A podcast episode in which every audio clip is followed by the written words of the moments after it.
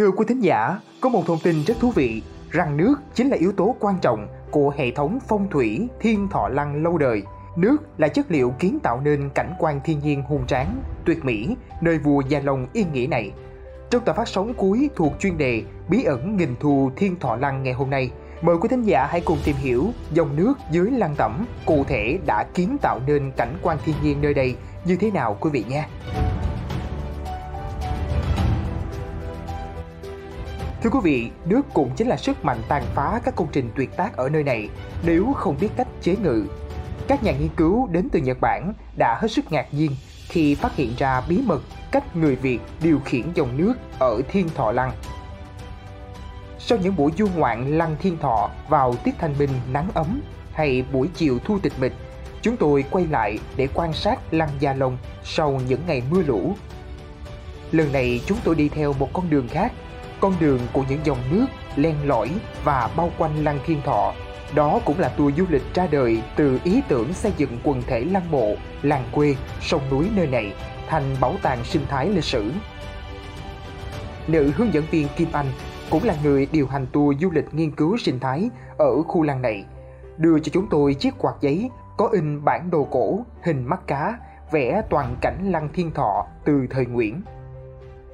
Nhìn vào bản đồ, là thấy ngay sơn triều thủy tụ và nguyên lý phong thủy, lưng tựa núi, mặt hướng ra nước của lăng vua Gia Long.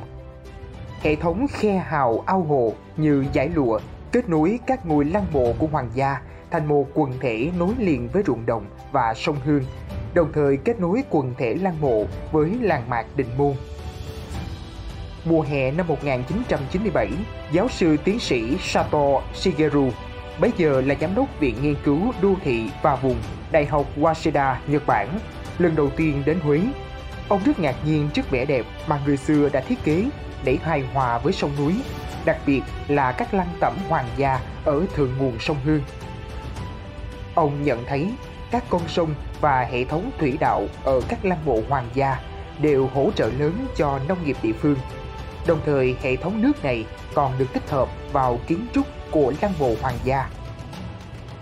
Giáo sư tiến sĩ Sato Shigeru cho biết rằng việc bố trí các dòng chảy rất tinh vi và có hệ thống để tích hợp được công nghệ kiểm soát môi trường truyền thống của địa phương bằng một công nghệ phức tạp.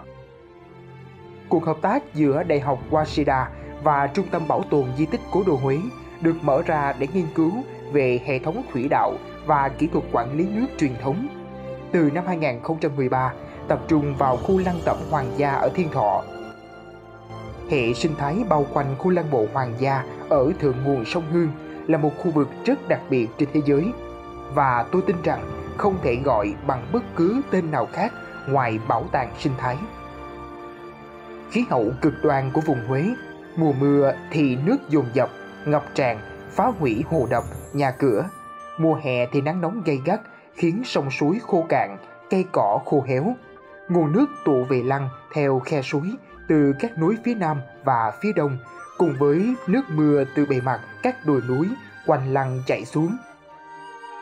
Nước tập trung vào một hồ lớn trước lăng gọi là hồ dài, rồi kết nối với một dòng chảy chính có tên địa phương là Hào Mệ để thoát ra sông Hương. Vào mùa mưa lũ, nước từ các nguồn này chảy về rất nhiều, cùng với nước lũ từ sông Hương tràn vào. Trong khi mùa khô, nguồn nước cung cấp rất ít. Vậy thì khi xây dựng khu lăng vua, người ta đã làm thế nào để cho mùa mưa nước không gây ngập lụt lăng tẩm, mùa khô nước không thất thoát gây hạn? Kết quả nghiên cứu của các chuyên gia Nhật Bản cho thấy những người thiết kế và xây dựng khu lăng tẩm này đã áp dụng rất tài tình kỹ thuật điều chỉnh mực nước đối với toàn bộ hệ thống thủy lợi. Nước ở trong hồ dài luôn thấp hơn ở hào mệ để không tràn ra ngoài, tránh hồ bị cạn vào mùa khô hạn. Mùa mưa, khi nước trong hồ cao hơn mức quy định thì nước sẽ chảy ra hào mệ qua một cái cống để thoát ra sông Hương. Khi xuất hiện lũ lụt, nước sông Hương dâng cao và chảy ngược vào hồ dài, khiến cho hồ phải chịu một áp lực rất lớn, nguy cơ gây vỡ bờ kè rất cao. Do vậy, người ta làm một cái hồ phụ nằm gần đoạn thoát nước từ hồ dài ra hồ mẹ có chức năng như là hồ kiểm soát lũ lụt. Theo đó, khi nước lụt từ sông Hương tràn vào hồ dài, nó sẽ chảy vào hồ điều tiết lũ lụt qua hai cống ngầm, giảm thiểu tối đa áp lực lên phần còn lại của hồ và chống ngập cho toàn khu vực lăng. Các đồng ruộng ở thượng nguồn hồ dài có chức năng như các bể điều tiết nước khi lũ đến, vừa như là bẫy trầm tích để ngăn rác từ thượng nguồn trôi vào hồ. Mùa khô, người ta lại gom nước một cách hiệu quả từ bất kỳ lượng mưa nhẹ nào từ các lưu vực cao để bổ sung nước cho hồ chứa qua các cống. Để giảm tối đa nước mưa thấm vào lòng đất trong mùa khô, người ta xếp đá trên bề mặt đường dẫn nước. Quần thể lăng Thiên Thọ tọa lạc trên đất làng Định Môn, này thuộc xã Hương Thọ, ngoại ô thành phố Huế. Sách địa chí Ô Châu Cần Lục hoàn tất năm 1555 đã thấy ghi chép về làng Bộc Môn, tên xưa của làng thuộc huyện Kim Trà. Có thứ mít nại, bốn mùa đều kết trái, mọi người đều khen, há chẳng phải là thức trân quý của nước Nam hay sao? Khi vua Gia Long đến đây thì làng đã có từ mấy trăm năm trước. Vì vậy, vua đã xin phép sơn thần, thổ địa và thần hoàng của làng để xây cất lăng mộ ở đây. Sắc phong nhân thần cho các vị khai canh, khai khẩn, đồng thời đền bù 30 mẫu 8 sào đất tốt ở huyện Quảng Điền cho dân làng canh tác. Lăng Thiên Thọ không có la thành để cách biệt lăng tẩm của vua với làng xóm của dân. Vì vậy, đây là khu lăng duy nhất mà ruộng đồng lại nằm xen lẫn trong vùng trọng địa của lăng tẩm.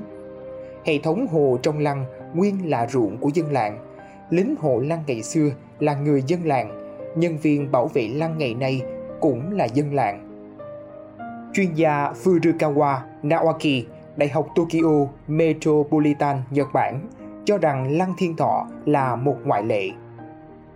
Ông nhấn mạnh, trong không gian thiên liêng của khu lăng mộ hoàng gia dựa trên triết lý phong thủy, nông nghiệp và người dân như là một thế giới quan thống nhất, chúng tôi có thể nói rằng lăng mộ hoàng gia là không gian, nông nghiệp là hoạt động và chuyển động của con người chính là những gì hình thành nên thế giới quan của lăng vua Gia Long.